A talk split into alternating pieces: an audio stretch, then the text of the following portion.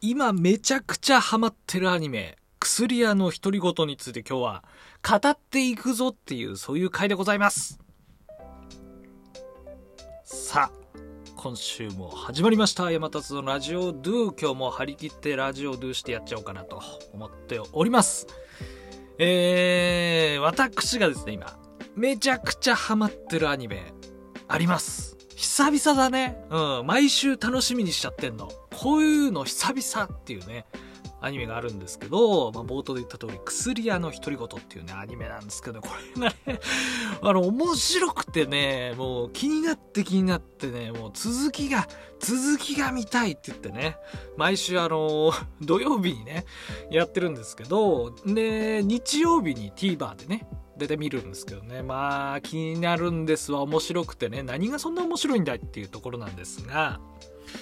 まあ一応ですね、えー、私、まあ、その昔、アニメーションの業界かじったことありまして、えー、あのー、少しばかりオタクチックなポイントでいくとですね、そんなオタクなポイントはないんですが、あの作画がね、とにかく美しい。本当にね、な、綺麗なんですよね、映像が。うん。で、さすがはね、こう、テレビアニメなので、まあ、劇場のアニメ、映画のアニメとかそういうのに比べちゃうと、もちろんね、あの、テレビなりの動きっていうかね、あのー、絵にはなってはいるんですけど、それでもね、すごいね、綺麗なんだよね、作画が。なんか全然なんかあの、作画崩壊してないっていうか、もうなんか素敵な絵なの。うん。で、あのー、ちょこちょこね、あのー、見てると、うわ、うまいな、みたいなとこあるんですけど、あの、いきなりマニアックポイントですけどね。うん。美しい作画の裏に、ちょっとなんかね、あの、緩急つけたというか、チョコミカルな絵もあるし、プラスその、あの、うまくね、この、引きの絵っていうかね、あの、そういうのを使って、なんかこう、効果的にね、ちょっと線の数減らしつつも、なんかいい感じ見れるみたいな、なんかすごいなんかね、あ、なんか、すごい見応えもあるし、おもろいし、なんかそういった工夫もされちゃってると思って、すごいなんかね、いいな、これっつってね。まあ、マニアックポイントそこなんですが、あの、違うです。そこじゃないのよ、言いたいことは。うん。僕はあの、そういう業界かじってましたっていうあの、入りが間違えました。違う、そこじゃないの。単純にね、話がね、おもろい。うん。話がおもろい。あの、ちょっとだけあらすじ話すと、うんとね、主人公、マオマオっていうね、えー、主人公。まあ、名前の通りね、中国、昔のね、宮中みたいな、なんか王宮、なんかすごい偉い王様がいて、で、すごい女官みたいなのいっぱいいてみたいな、なんかその宮中の中の話なんだけども、その主人公マオマオっていうのは、あの、タイトルの通りね、薬屋なんですよね。薬屋の娘というか。で、すごい薬に精通してるというか、薬草とか、特に詳しいの毒。毒がすごくね、詳しいんですよ。なんでかっていうと、あの、薬作る好奇心のあまり、まあ、毒に対する解毒剤というかね、そういったものを、まあ、調合するにあたって、まあ、いろいろ毒自分で試しちゃうみたいなね。結構ね、まあ、あのまあ、ギリギリテレビで放送できますかねぐらい、ちょっとやばいやつなんですよ。あの、薬中っていうかね、ちょっと、まあ、やばいやつなの。うん。で、その主人公マオマオがね、えー、まあ、そのちっちゃい女の子なんだけども、まあ、ひょんなことからっていうか、結構治安が悪いんですよね、その当時。まあ、すごいキラキラした、お、あの、王国がね、キラキラ輝いてる一方で闇のその世界っていうのかな。まあ、あの、アニメの中ではね、花町っていうね、その、城下町みたいなところに、すごいなんか、今で言うなんですか、繁華街みたいな、すごいに賑わってる一方で、なんかすごいダークなね、なんかその貧富の差がめちゃくちゃあったりとかね、治安悪かったりとか。まあそんな世界なんですけど、まあ、人さらいにあっちゃうんですよ、主人公がね。なんかさらわれちゃうの。で、売られた先っていうのが、その、宮中の、まあ、下働きみたいな、なんかそんなとこに行っちゃって。まあ、いろいろその、正体は隠し、正体というか薬ができるとか、なんか読み書きができる隠してたんだけど、まあ、ひょんなことから、あの、その薬に詳しい、毒に詳しい能力を買われて、まあ、えー、偉い人のお食事の毒味役みたいなので、えー、抜擢されて、まあ、そっからその、なんていうのかな、えー、だんだんその周りの偉い人の中とかも関係もできつつ、そのと自分の薬に関する、その、まあ、特性というかそういうのを使って、なんかいろんな事件というかそういったのをちょこちょこ解決するみたいな。まあ、そんな話なんだけども、最初ね、なんとなく、こう見る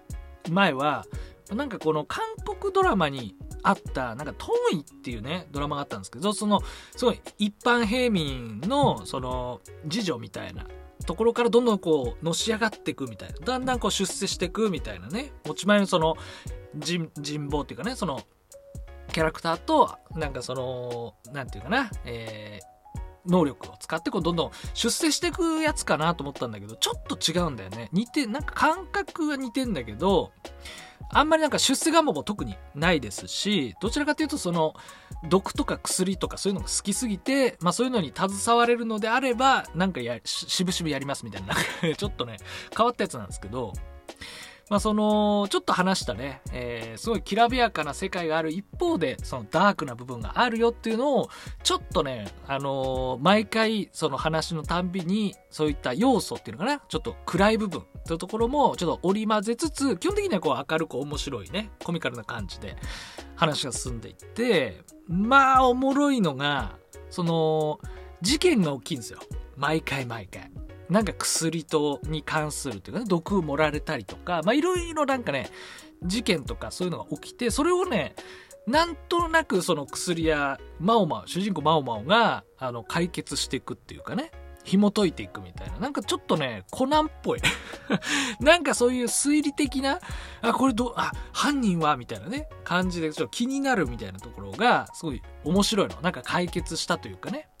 まあ、結構その、ぼやっと濁しちゃったりとか、あとは多分ですけど、全然わかんないように、あのー、後の話の伏線みたいなのがちょこちょこ多分入ってんだけど、だかそれがね、あんまよくわかんない感じに入ってんの。だから、うわ、どうなんだろう、これ。みたいなね。すごい気になるシーンがね、ちょこちょこあるんだけど、全然なんかね、すぐには、あのー、教えてくんないのね。それがどういう意味なのか。だから後半に多分伏線みたいな感じで、なんかこう、本当はあの人のその正体というかね、実はこういう生まれでみたいなとか、それこそマオマオが割と謎なんだよね。あの、父親というかね、親父って言ってるその師匠、薬の師匠もかなりおじいちゃんみたいな感じなんだよ。親父っていう感じじゃなくて、本当の父親なのかなみたいな。結構よくわかんないの。全然説明ないんだけど、だからもしかしたらマオマオ、どんな過去を持って、どんな、なんか、生まれというか育ちがあって、みたいなのが、多分後半明らかになってくんじゃないかな、みたいな、ちょっと楽しみにしつつ、その毎回起きる事件がね、まあ、あの、結構ね、深いっていうか、結構面白いんだよね。なんか、基本的には昔だから、あこれは、なんか指紋が、指紋によると、この、犯人はこいつだな、みたいな、なんかそういう科学的なやつはないんだけども、ちょっとしたその薬の反応だったりとか、まあその時代にギリありそうな、その薬とかそういう科学の反応みたいなので、なんか、まあ現代のね、その最先端の科学捜査みたいなないんだけど、なんかこう事件が解決されていくその感じがね、おもろいんですよね。うん。何回か同じ話したけども、とにかくおもろいんですわ、これが。で、一応ね、漫画版はね、あるんだけども、まあ、僕の連れがね、前巻っていうか、今も、あの、今、出てるものは全部デジタル版で買ってて、知ってんだよね。だから、あの、僕がね、あの、アニメ見ながら、うわ、これ最後、次気になるわ、テンション上がっちゃうわ、つって言ってたけど、どうなのかなみたいな。全然教えてくんないの。うん、濁してんの。だからとりあえずね、毎週に、まあ土曜の夜ね、えー、まあ日曜日僕が見てるんで、日曜日が楽しみでしょうがないっていうね、話でございました。皆さんは最近なんかハマってるアニメとか、それこそ漫画とかあればね、あのー、まあたまに開く僕のライブ配信なんかで、えー、教えてくれれば嬉しいです。ということで、